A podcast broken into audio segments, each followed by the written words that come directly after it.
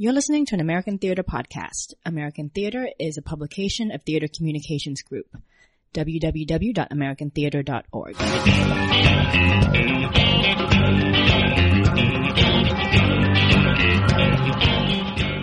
American Theater's podcasts are kindly supported by Theater Acoustics and Digital Design Consultancy Charcoal Blue. Uh, good afternoon. Good afternoon. Uh, sorry for the technical difficulties, a little delay here. Welcome to uh, our Off Script Live podcast. We do this every year at the conference. Uh, we now have a couple of podcasts you might have uh, you might have seen on our site. Uh, t- Token Theater Friends, which Diep Tran is part of, with Jose Solis. Also, Three on the Aisle and Subtext. We don't do the Off Script podcast as often, but we save it for special events like like this one. Um, and so we're really excited to be here in Miami with uh, some theater leaders, but also with uh, the, the main theater maven of, uh, of Miami for, for some decades now, Christine Dolen. We're going to turn it over to uh, my senior editor, Diep Tran, to interview her about the state of Miami theater and journalism and all those things. Diep? Yeah. Uh, welcome everyone. Hi, hi, Christine. Hi, Good to meet you. Nice to meet you too. I, have never met her before, so this is also new for me. But okay, so tell me, how long have you been living in Miami? I moved here in 1976. Oh wow! And I became the Miami Herald theater critic in 1979. Mm-hmm. I worked there until 2015 when I retired, but I still wanted to write about theater, so fortunately I'm writing for artburstmiami.com, mm-hmm. which uh, pays its writers and gives my content to the Herald. So I'm still in the Herald. Yes, and you're still working. Did yes. you actually retire? No. no, because that would be boring. First question How did you get into theater and how did you decide this is what you're going to be doing with your life? Um, my father was an actor. Mm-hmm. So from the time I was a child, I would go and see him in plays. But I also loved journalism and specifically criticism even when I was a teenager, which I know is weird, but uh, I would read reviews in my local paper, and I discovered that I had a, an ability and some talent for writing, but not for acting. so I thought, what better way to combine my interests than to become a critic? Oh my! How how did you do that? Yeah, how, and what, where, where was your first review published? What was it about? How did you, you know, get a job from that? I, I, I don't recall what my first published review was because, as you can tell from my work span at the Herald, I was quite young. Um, but I know it was in the in the Columbus, Ohio Dispatch. I was on staff there as an editor, but not as a critic. But they, because they wanted to devote more space to reviews, they let me write reviews for them for free. And I, since that's what I wanted to do, I did. So, so you didn't get paid for your first reviews. I did not, um, but I, I worked for a newspaper, mm-hmm. and I went to Ohio State University. So while I was getting my bachelor's and master's there, I kept reviewing, and mm-hmm. um, that body of work got me hired at the Detroit Free Press as a music critic. Mm-hmm. And the theater critic there went on leave for a fellowship, so I did some theater criticism in Detroit. And then I got hired at the Herald in 1976. Uh, subsequently, because I had been trained in journalism and not theater, mm-hmm. I was lucky enough to get a couple of different fellowships through the years. So I would go away and actually study theater and come back and resume my work. So that's how I became a critic. Yeah. And I feel like as a critic who, for me, as someone who works at American Theater Magazine, which works directly with theater artists, but I also have a lot of friends who are journalists, I feel like I occupy an in-between space of like some people call me a theater person and I don't exactly understand how that happened. And so like do you consider yourself part of the community? Well, um, or an advocate for the community? I, I think through the years because I have had an ongoing relationship with so many companies here and I've come to know the artistic leaders and the actors. Um, I think I'm really an enthusiast about this theater community. I've seen it start from kind of a mod- more modest place to become incredibly rich. It, it does. It's not just confined to Miami-Dade County. Mm-hmm. It's Miami, Broward, and Palm Beach County. It's a very vast region. Yeah. So, um, you know, do I?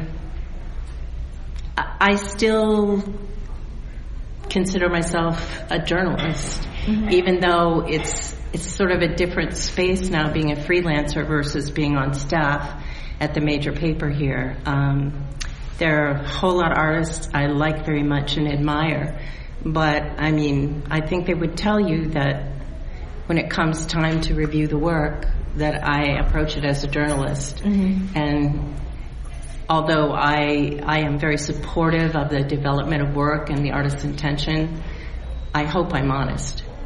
So you can never really be a critic and be an actor's best friend, I suppose. So you don't have theater friends. oh, I do. Okay. I do. Yes, do you I review do. them?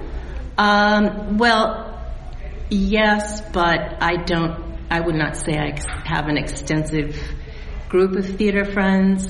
And in any case where there might be a conflict of interest, I don't. For example, my father was an actor here, and he was continuing to act here after I became the theater critic. So whenever he was in a piece, somebody else would go and do the review because as as wonderful an actor as he was, and he was, uh, I, it was hard for me, even though I admired what he was doing, it was hard for me to not see my father up there.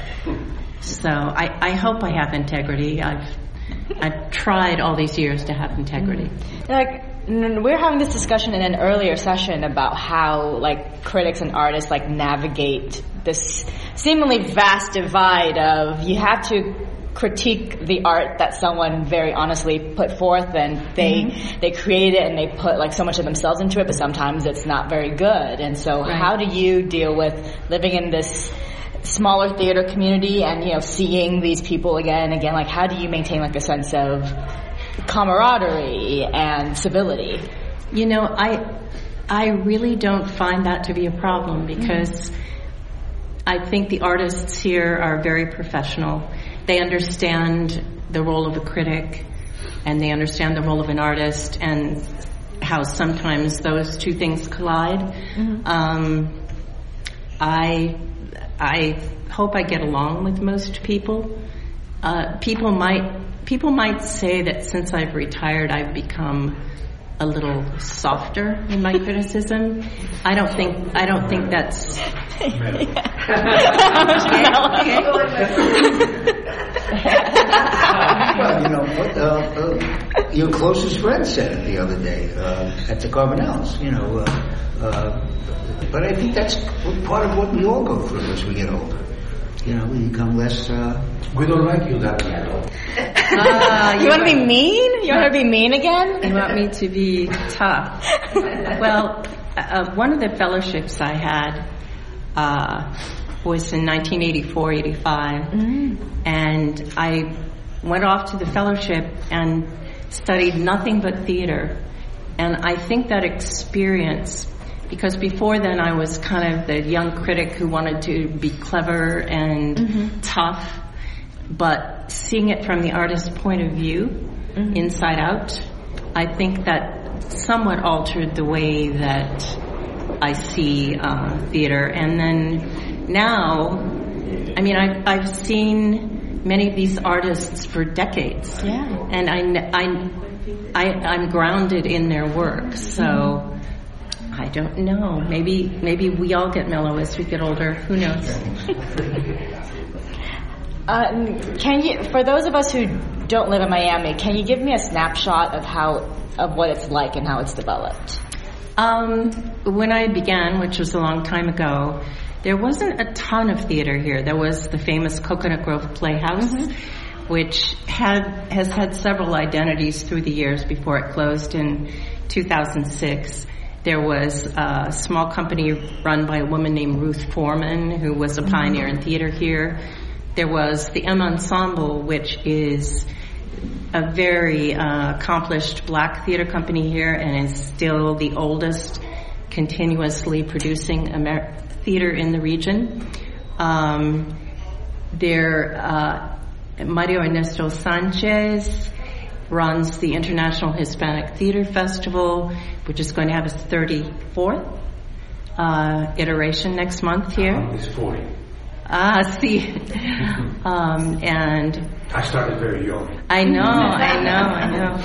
Um, but late, and and uh, Joe has been running Gable Stage for 26 years. 20, no, 22. 22 years. But there was years. also that great company your father was a part of. Right at Coconut Grove Playhouse. Well, yeah, Players, that's right, wasn't- Players Theater, yeah. Yeah. And uh, Joe uh, Adler runs Gable Stage, which does very challenging, interesting plays, mostly.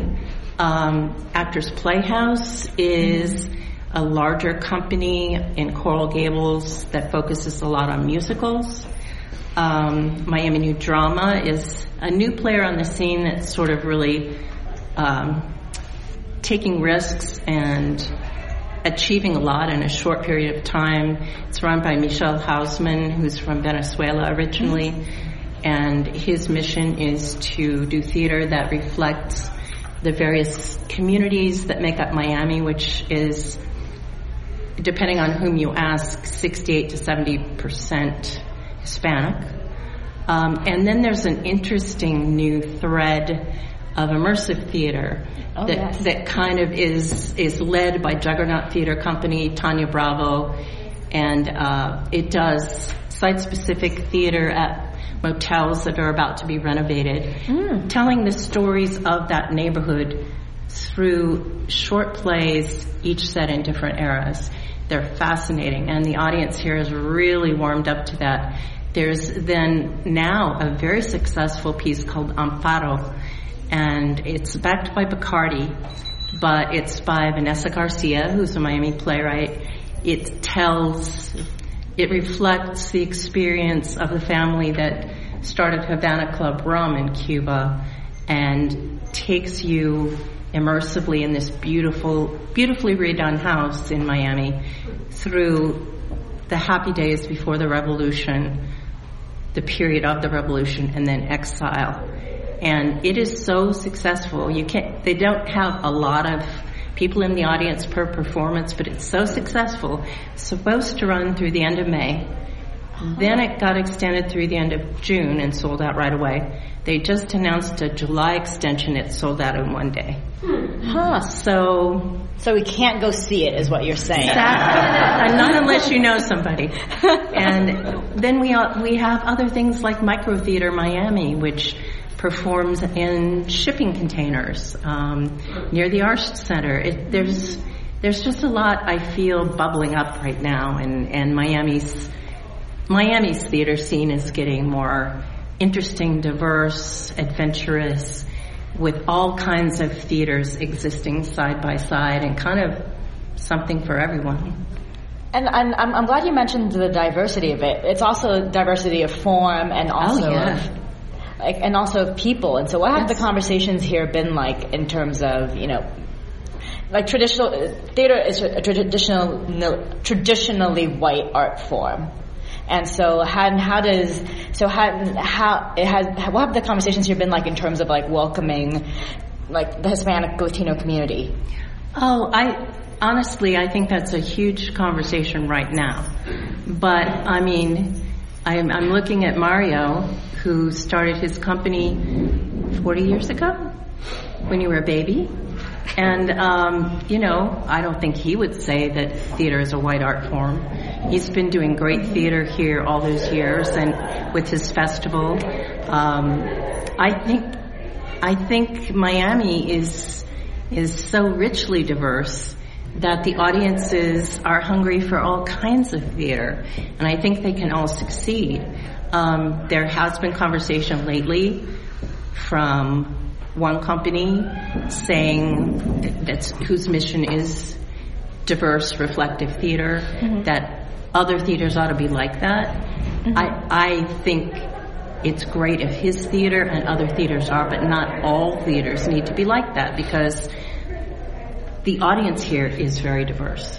So I think it's important for theater makers to hew to their own missions And if the audience wants it, they'll come, and they do. Mm-hmm. What keeps you excited? Honestly, I know it's ridiculous because I've been doing this for so long. Mm-hmm. I love seeing young actors and seeing the way that they develop mm-hmm. on stage. I love that the playwriting scene here is is is getting so much deeper and richer because we have not only Nicole, not only Vanessa Garcia, pardon me, but Christopher Demos Brown who had Yeah. American Son on Broadway this season, Michael McKeever who had who had two plays off Broadway this season. Uh,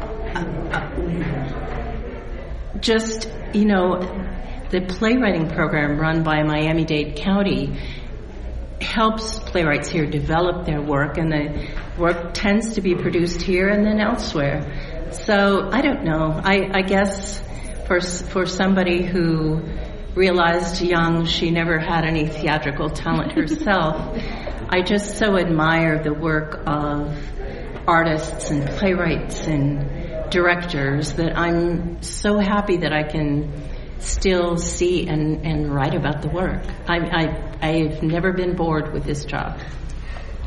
Yeah, yeah. I think like when I, I notice that for theater critics, like when you get when you start being surprised, that's probably time to Right. find a new job. Right, right. No, I, I, I'm still often very surprised, happily so. But maybe, maybe the way I'm talking lets, let you in on why people say I'm softer now. Oh, uh, you said Miami-Dade County develop like the county government develops plays. They have a program. Oh, Yeah, yeah, a really good program run by Adriana Sanchez Perez. And it, they they go to this beautiful spot in South Miami, and they they bring in a master playwright, and it's a two year process. So the writers develop work, then come back the next year, and they have public readings, and then the plays go out into the world. But American Son was developed through that Uh-huh. process. Right. So, what's the secret to getting like local government interested in funding theater? Well, that's that's something that Michael Spring, who is the head of the Department of Cultural Affairs for Miami-Dade County, can answer. But um, he has built facilities. He has nurtured countless groups, not just theater groups, but arts groups of all kinds. And this artburstmiami.com that I write for is funded by Miami-Dade County. Mm-hmm. And they started it when they saw that traditional media were shedding critics. So our arts community, not just theater, was blossoming. All these different groups, orchestras, Art Basel was here. Just mm-hmm. so much was churning, and yet the papers were just saying, this is not important because it doesn't get enough clicks. So they started Artburst a, a not-for-profit, so that experienced critics could still look at and comment on the art that was being made here. And I think, you know, and and I have to say, my editor is here in the room. Um, I have never, I have never been, even though this is funded by Miami-Dade County, I have never been told what to write about, what to say. There, it's completely there's a firewall there. So I feel really good working in this way. Yeah. And if you want to hear more about Art Bursts, I believe you're going to be part of our session on uh, new funding models for journalism. Yep. yeah. Well, thank you, Christine. Thank you. for coming Thank you. and talking to us. Thank you. And now a word from our sponsor. What makes the perfect performance venue? Comfortable seats, great views of the stage, a line for the toilet that doesn't take you out onto the sidewalk. I've encountered that way too many times and that is why I no longer drink before shows. But in truth, every venue is unique, from a college studio space to a Broadway house, from a presentation space to an arena. Undertaking their design or renovation can be a challenge.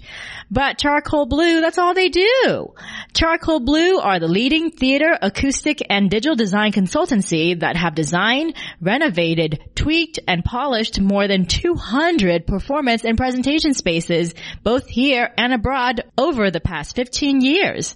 From a six-person mobile podcasting studio to the new Performing Arts Center at the World Trade Center, their team of experienced musical and theater professionals innovate at any scale and any budget. Huh, I wonder if I can get them to design a studio for token theater friends. With studios in New York, Chicago, the UK, and Australia, speak to them today about how they can help you realize your ambitions for your space. Visit them at charcoalblue.com or follow them at Twitter or Instagram at charcoalblue. I'm going to transition now to talking to the two artistic leaders who come to join us today. As Joe is already up on, on the stage, part of the conversation. This is Joe Joe Adler, who runs Gable Stage. Uh, you want to slide down, and then we have Mario Ernesto Sanchez, who is the uh, founder of Teatro Avante and uh, the artistic director of the International. I'll get the name right. Right here. International Hispanic Theater Festival, Miami. Uh, so why don't you come on up, uh, Mario Ernesto? Yeah. Um, and we'll have a conversation about uh, from the from the artistic leader's perspective about Miami theater. So thank you for thank you for joining me. Um, uh, Christine covered some of some of the changes she's seen over the years here.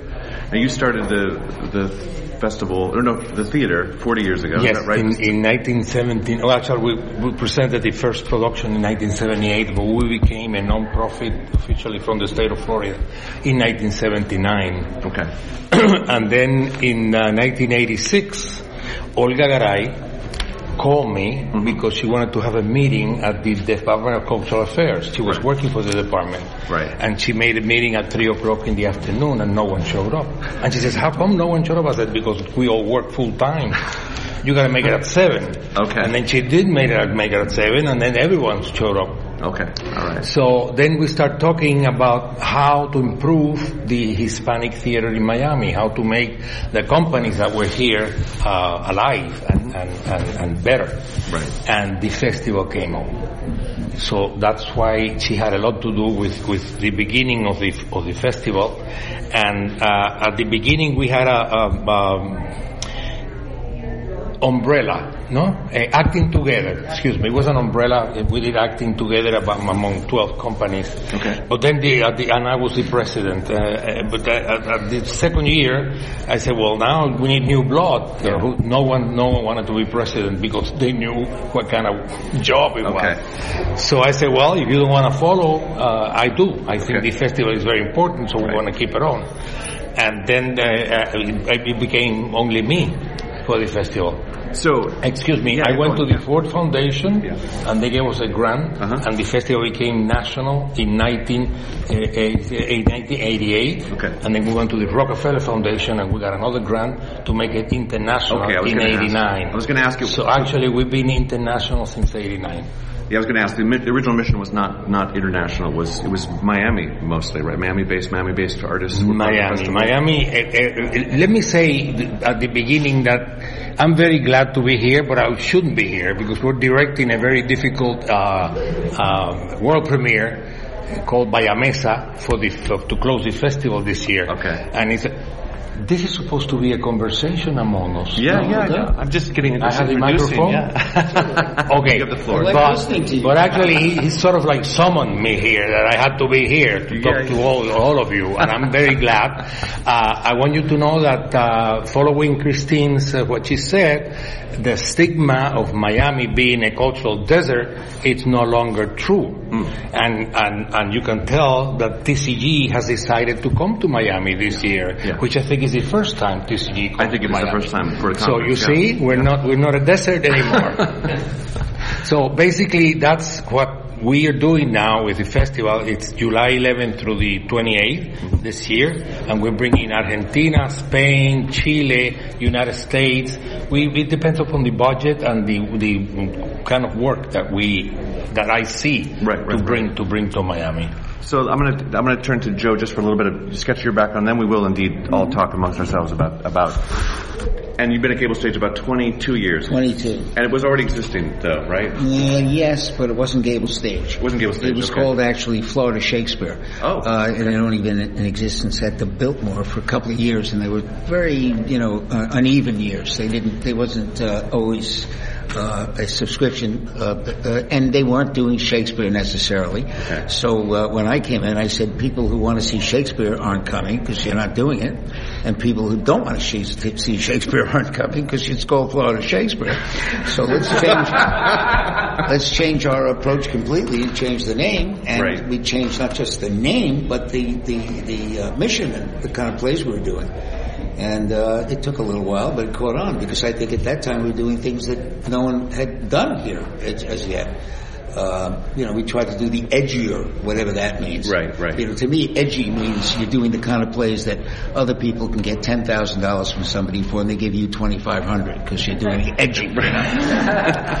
Uh, but you know, the kind of plays that people were afraid to do. Right. I remember when I did Killer Joe. The Yeah. uh, the executive director said to me, "You're going to do Killer Joe? You're going to do it here in the beautiful Biltmore Hotel in the summer?" And my, I said, "Yes, and it's going to be our biggest grossing show." She said, "Put it in writing." I wrote it on an envelope, and it was. Yeah, yeah. But at that time, people thought you can't have people naked on stage simulating sex acts. Right. You can't. do- This is Miami. You can't do it. And uh, and we did it, and we built an audience. Did you have a good audience for Blasted as well? We had a great audience for Blasted, actually. right. We did. Yeah. And a lot of people said, you must be nuts to be doing Blasted. Yeah, yeah. Uh, I love doing Blasted. Yeah, no, we, we, we found that, that while there were some people, obviously, that are not interested in that kind of theater, there were plenty of others who were, and they weren't getting it. Right. So we, we, and now, as a result of the years we've been doing that, now I think there's very little you can't do in Right, Miami right. as a result. But uh, it was nice to be doing it when nobody else was willing to. Right. Even today, Yeah. I get offered plays from people I deal with in New York uh, because they know that we're the ones who will do it. You Right. know, I mean, if they have a difficult play that they think will not be a play that too many theater- theaters will take, they call me, Right. and I I jump on it right away. You know, because I have always, Christine and I were talking about this earlier. Uh, I remember David Robert Cantor, who was briefly running the Coconut Grove Playhouse, doing what I look back on now as may, may have been the golden years. Uh, and uh, he used to say he liked to do cage rattlers. Well, that's kind of the kind of theater I liked. Now I'm Yeah. doing less of it now. You know, you get a reputation for doing that. People for years would say, "Oh, you want to see people sim- simulating sex acts and naked? Go to Gable Stage." I said, "I haven't done that in I don't know how long." You know, Yeah, I mean, yeah. but they they, They begin to that. think that's that's what that's all you do.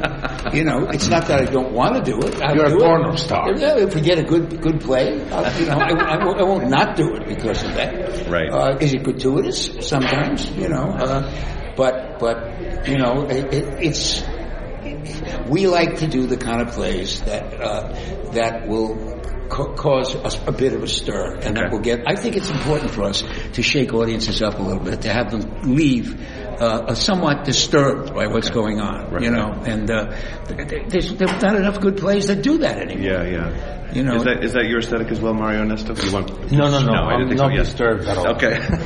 No. You don't want to disturb people not so much. No. no. No, what we do for the festival, we, Yeah. well, our mission is to preserve our Hispanic cultural heritage. Okay. Yes. Yes. So it has nothing to do with language, by the way. We have invited Italy, Japan, Russia, Okay. uh, Sweden, and they perform in the, the national. But the, the playwright, the composer, or the choreographer must be Ibero-American or, of, or of Hispanic descent. Okay. Okay. So, and that has a double, because then Slovenia came with an Argentine play. Okay. But then they go back to Slovenia and Yeah. they produce that play over there. Right. So the, the, his audience, their audience, then learns about Argentine uh, Okay. uh, playwright. Let me just say that I don't know uh, if anyone here hasn't been in Miami. Miami has grown a lot. We have about three million uh, uh, uh, residents now. It's it's like seventy percent Hispanic. 15% Anglo and 15% black. Maybe black is a little bit less. Uh, and you're in Miami-Dade County, who has about 35 municipalities.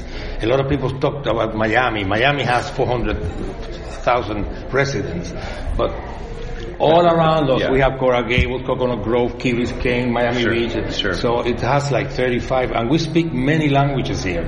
yes. So Miami has become, and it is, the capital of the Latin American theater.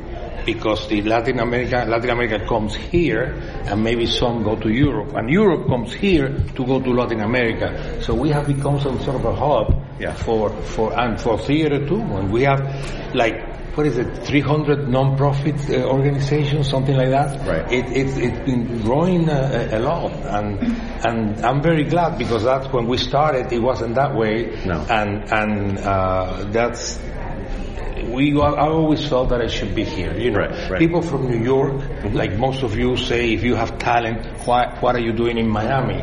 You know, why are you in New York or in LA? Yeah. But I always thought that my we, I, we had I had to be here. Yeah. And we had to work here. Yeah. Um, another thing that I want to tell you about the starting of the festival, Yeah. we had a beautiful anti-bilingual ordinance here in Miami-Dade County that lasted 10 years. So we couldn't use uh, grant money for anything but in English. Seriously? So Olga wrote a grant to the state of Florida, and I believe we got $7,500. Uh-huh. And I said, well, what are we going to do with this money? Yeah. You know, we're doing Hispanic theater in Spanish. Right. And, and she figured it out and she said, let's, let's add, let's put it in publicity. Okay. So we were advertising in English Right. the Hispanic theater. and that, we, we made it. That's brilliant. It was it was a very well Miami still is, but it was very political. Yeah. Very very political. So it's it's been a you know hassle. Yeah. Can Can you tell me uh, c- compare notes a little bit about what the, when you two get together to talk to talk to talk shop to talk theater? What are the things on your mind, lady? What What do you do? Do you feel that the, the Miami scene is collegial? Are you competitive with each other? Do you feel like no, you have something in common At all. We No. we don't even talk to each other.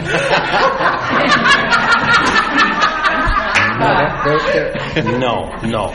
Uh, Hispanic the- Hispanic theater here, Yeah. it's a complete different animal. Okay. It's even different than the Hispanic theater in, in, in New York In New and York or LA, yeah, okay. We are in a bubble here Yeah. because it, it, it's it, we don't. In fact, we perform in Spanish. Right, right. And most Hispanic theater up north, it, it's it in, in English. Right. And we have playwrights, uh, Hispanic playwrights that write in English.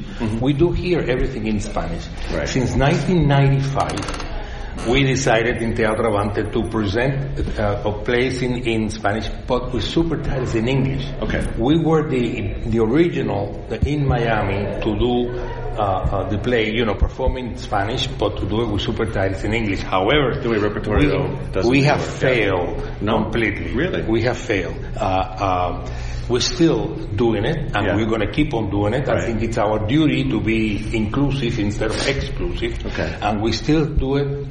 Avante does the production with subtitles in English, but we haven't been able to attract the non-Spanish speaker audience Right, right. at all. At all, And no. whoever tells you different, it, it's it's Enough, We have enough Spanish speaking? Is that No, the English speaking no. audiences that need the, that need the supertitles. And right. this is the reason why we don't get together that much because his audience is not my audience Right. and vice versa. So th- we're not we're not we're not competing at No, all. no, no. We, we have we have a growing Hispanic audience, but they're younger. Right. Uh, the older Hispanic audience will go to the opera, will go to the ballet, will go to the concert hall. Uh, they don't see a language problem. But the older Hispanic audience feels uncomfortable uh, often in Anglo theater. Right. And uh, that's just the way it is. I mean, just and, as the, I, and the opposite. and the opposite is true here. So you know, it's uh, it, it, it's it's. I mean, it makes sense when you come down to it, right? I Yeah. mean, But I I blame it on interest. Okay. I don't think the Hispanic audience is interested in the Anglo theater and vice versa. Right. I don't think the Anglo audience is interested in the Hispanic theater Right, at all. You have exceptions, Yeah. but, uh, but when you don't have interest, that that's that uh, you know you don't come, you don't go. No, no matter what you do and what play you do. In fact. At the beginning, we used to do Tennessee Williams, and we did Albee, and we did, you know, American uh, Yeah. uh, uh, playwrights in Spanish, in, in Spanish. In Spanish, yeah, yeah. But the Anglo community didn't didn't show up. Yeah. So yeah. That But that's did, the. Hispanic community enjoy that? Did they like seeing that as? Oh yeah, yeah. yeah, right, okay, if you yeah. do if you do a well-known play, American playwright, yes, they Yeah, come. yeah, yeah. They love Tennessee Williams. You know, the, the, the popular plays, American popular plays. Yes, they like. Right, right, like. right. But that's not our mission. Right. I guess it's it's, it's okay if, if, if everyone has their own niche and, and serves their audience. If, if there's not the overlap, right? You don't feel that you you're not reaching who you want to reach. You're reaching the people that you want to reach, right? Both of you? Well, Well- not really. I would like to, I would like to reach the, the Okay. non-Spanish speaker audience, of course. Uh, Right. I would like them to learn about us Okay. and us to learn about them. Right. You know, it, it, it's that's what theater is all about. Yeah. But it ain't happening. Why do you think that is? I think they, they don't they're not interested. That's it. Well, you know, uh, I mean, we could say it rained, I have visitors, I have a cold, Yeah. whatever. Yeah. But the fact is that when you're interested in doing something, you do it. yeah. No I matter agree. what. I agree. Well, look, a lot of people aren't interested, period, in going to theater. theater, let's, right, yeah. let's, let's face it. I mean, it's getting harder and harder to get an No, audience. this is not a theater town at all. Very. No, I don't think it's- there are too many theater towns. It's it's ocean. It's swimming Okay, yeah. It's getting harder and shopping. harder. Right. But, but, but and concrete. The thing Lots is- of- we, we're number three now. It's New York, Chicago, and Miami in the skyline. And there's- Okay. Yes. Yeah, yeah.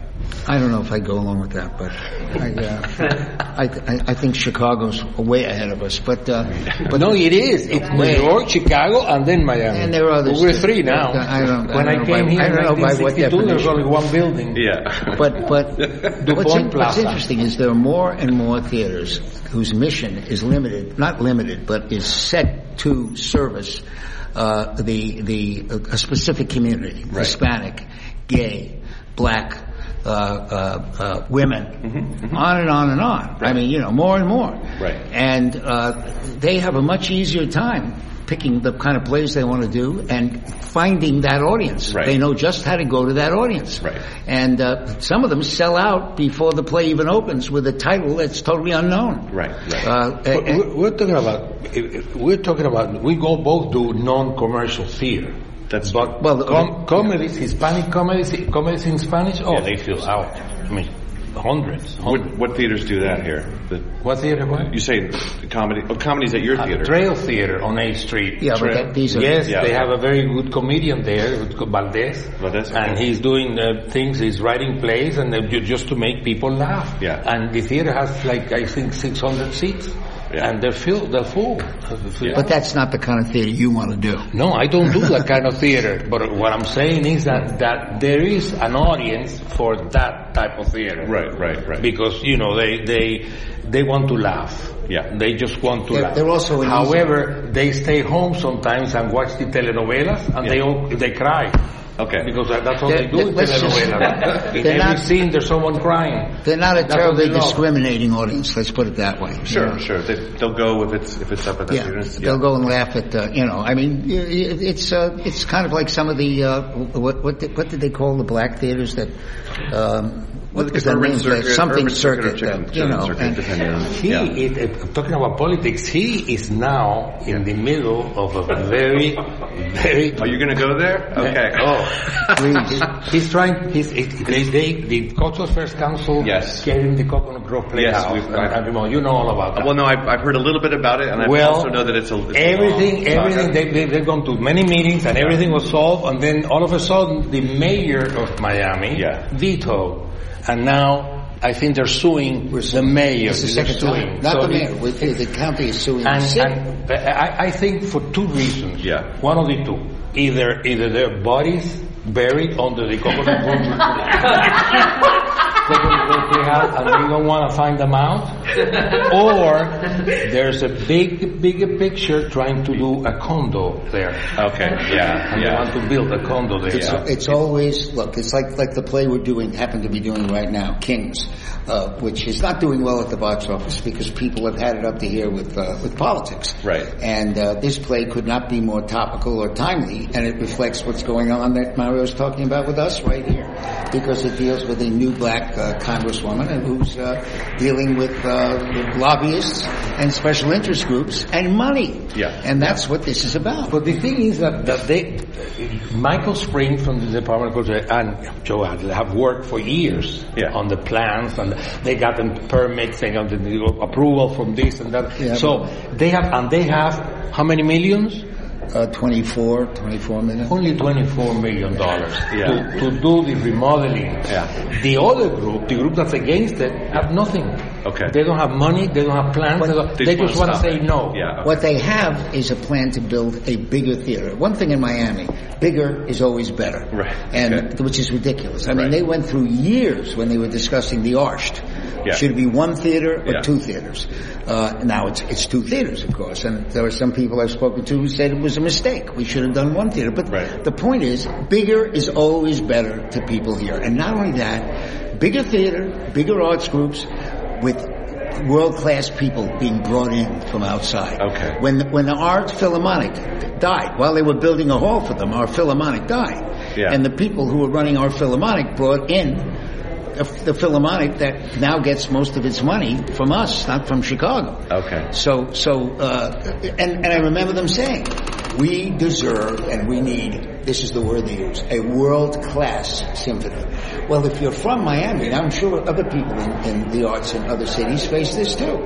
If you're not from New York, if you're not from, then you're not world-class. Right, And in right. Miami, people are fixated on bringing in outside people because they're so much better than we are. Because if we were any good, we wouldn't be here. Right, right, I hear this all the time. You know how many people I know who say to me, we love theater. We go to theater all the time. Well, we go to London and New York. Yeah, yeah. I said, well, come to see us. You might be surprised. Yo, didn't you come from? Didn't you come from New York? I left New York. Why did you leave New York? I, I, I, why? I'm glad I left New York. No, I, I didn't leave New. I, I left New York because, uh, well, that's a whole other story. But I came here.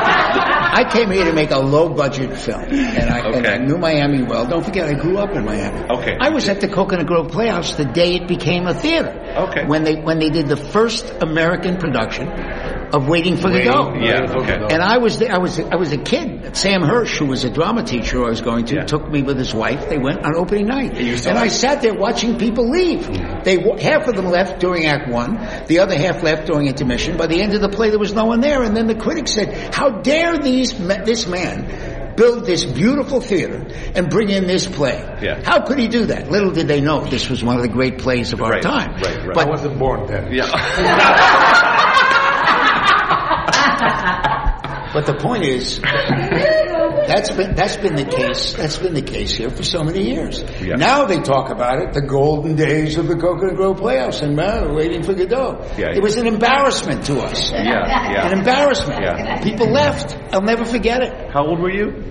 Uh, I was probably ten. Did you did you enjoy it or did you? I, did I enjoy it? I stayed home and played sick the next day Uh-oh. so I could write my version of that play. Really? Yes. That's amazing. And and uh, no, I I loved it. Of course, I loved it. I mean, it had a profound effect on me, and so did watching people leave. Yeah. Leave. Yeah. And and it, it, it was astounding because I remember the searchlights, the Klieg lights in the sky.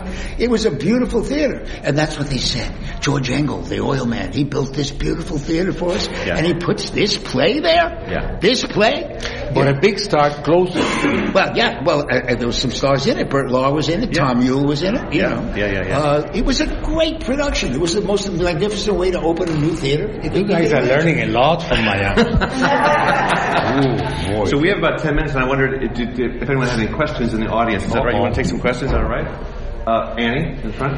So, I'm uh, currently doing a piece uh, based on the stories about documented immigrants. What I've heard from certain people is that there's divisiveness within the Hispanic and Latinx communities. Um, I heard this from a presenter who says if people perceive it's Dominican and they're from Guatemala, they might not come. And I'm just wondering if you feel that as you're curating a season that those divisions exist in your theater, or if you feel like this is this is something that's specific to New York, or that you don't even think about it. Because I've heard that several times that there's this divisiveness within that community, Right. and I'm wondering what your point of view is. Well, you need to to to know that the Hispanic migration to Miami in Miami uh, are exiles, basically in the '60s, Cuban exiles. Right. And when you're an exile or you're an immi- immigrant, you just want to work, you want to eat, and you want to get an education. You, the theater becomes a luxury uh, uh, at that point. Instead of in other cities or in other countries where the theater it's an obligation. I remember the first time I went to Spain, I stayed in a, in a couple's you know house, and the maid was the one that told me who who I should see, what I should see, who got a good review and who got a, a poor review. The, the maid, the one, the one that was cleaning. It sounds like a good play. So so so that that here it, it's not it's not a theater town because I think basically the people, the Guatemalans and the Ecuadorians and the Brazilians that come, they come to live better, to have a, a, a, better quality of life, and to work better and to make more money, type of thing. And it, unfortunately, it works the opposite way. In other words, Argentines, that you go to Argentina, you go to Buenos Aires, and most theaters are full, are completely on a Wednesday at three o'clock to full. When they come here to Miami, they don't go to the theater so it, it, instead of learning, us learning from them, they learn from us and they don't go to the theater. And that happens to all nationalities. Of course, all, some countries are better well off than, than others. Mm-hmm. But that's, I think, the main reason why this is happening. But in the festival that I bring many countries, they come because I, I visit the consulates, and for example, I'm bringing Chile, a play from Chile, Cartas de Jenny, which is a beautiful play, and then the consulate sort of like takes over, and then we're in their newsletter, and they, they advertise in, in the Chilean people. They got Sabores Chilenos to, to do a tasting of, of what they do, and we got Bacardi, and the, by the way, the poster unveiling and Meet the Artist reception is on June 20th. Mm. Thursday, June 20th at 7, so you're all invited. Okay. Uh, so basically, uh, that's what happens. And, and then if I bring a Brazilian play, then you, you see a lot of Brazilian people. And so on and so because they yearn for their own theater. And that's what's happening in the festival. Right. But, this is a complicated sure. town. Yeah. In so many ways. Complicated town, yeah. Uh, and, uh, when I came here as a kid, uh, there were, there, this was not an Hispanic town. This was a predominantly sleepy town in the summer. It right. was only uh, only happened during the season with tourists. No Cubans, no dogs. Uh, predominantly Jews. no blacks. Yeah. Predominantly Jews. Yeah. And uh, well, but the point is, when when they came with the wet foot, dry foot, so they got a deal that the the people today don't get under yeah. this prick uh, Trump. You know, yeah. I mean, they, they, they, get treated very differently. Yeah. And the and the odd thing is, the people who are least sympathetic to them are the Cubans. Yeah. I hear it all the time. They're coming illegally. They're coming illegally. I say to them, "Oh, and you wanted to get away from Castro, and if there wasn't wet foot, dry foot, you wouldn't have come illegally. Of course you would have. Right, right. Of course you would have. But they look down on that, mm-hmm. and they look. They, they I've heard people Cubans say to me, not they all, should not all, not, not, all, Cubans. not no, the younger ones, not the younger yes. ones. They they should take their they should take their kids away because those parents should never have brought them here. Yeah, I said, yeah. what about the Cuban parents who took them on tire, rubber tires? On, yeah. on- so the attitude here, there's a disdain Right. between some Hispanics for other Hispanics. Yeah, yeah, yeah. I, I, you know, there's a lot of enmity Mm-hmm. towards uh, right now. I mean, the the, the the the ones who are coming here from from some of the other countries like Guatemala and uh, and uh, it, it, it's it's very and their culture is different. We Yeah. would, we think all Hispanics are the same. No, right. They're not the Yeah, same. yeah, yeah. They don't have the same interests. By the way, I have to say this. Yeah. I wouldn't have stayed in this town if the Cubans hadn't come. Right. I love the Cuban culture. Right. I love the Cuban. I love everything about the Cubans except their politics. Right. The older ones. The older ones, yeah, yeah. You have to come and see our play. you know it. I'm going to get one more question uh, because I'm sorry we started late. Uh, Mark, you have a question? So, um, because there are more Latinx and Chicano playwrights being produced around the country in, you know, lower theaters and bigger theaters, and they are writing in English, is your theater also doing their plays in Spanish, or are you focusing on Spanish language plays coming from Latin America? You mean our plays? Yeah. Yes. Those people who like theater, Yeah. they come to see our play. No, but the playwrights are being like Quiara Hudes and Miguel Cruz and, and uh, The ones who are getting produced by white theaters, most like you know, having success in white theaters. You're you're not you're not presenting those for your. you producing plays by Latino artists based in the United States, or mostly? Is it mostly from Latin American artists? It, it, it, it depends. It Yeah. depends. But right now we're getting a sort of like a resident playwright it's called Abel González Melo, who did the last play in ningún lugar del mundo, nowhere in the world. And now we're doing another of his play called Bayamesa, which is about a, a Cuban poet, feminist, nationalist against Cuban machismo, who killed herself when she was 26 years old. And, and we're bringing it back in, and, and, most of these people here don't know her at all. What's her name? What's her name? You said the name of the place Bayamesa Uh, no, because she was born in Bayamo, which is a city of Oriente, a province of Cuba. Okay. But the, the her name is Maria Luisa Milanes. Okay. Great. The shame of this is that he's a terrific actor, by the way. And uh, he's been so doing so many plays and so much with this festival that he doesn't get a chance to act. He's been Do you so- miss acting? He's the president of my fan club. Oh, do you have a question, Christine? Well, we can take one from Chris. I just wanted to One say comment. that the works of Quiara Hudes and Nilo Cruz and so many other famous Latino playwrights are done here. Are done? Yeah, yeah, They're yeah, done yeah. by com- Um, but thank you all for coming to our podcast, and thank you for taking your time, especially this play you're working on. Thank you, Joe. Thank you.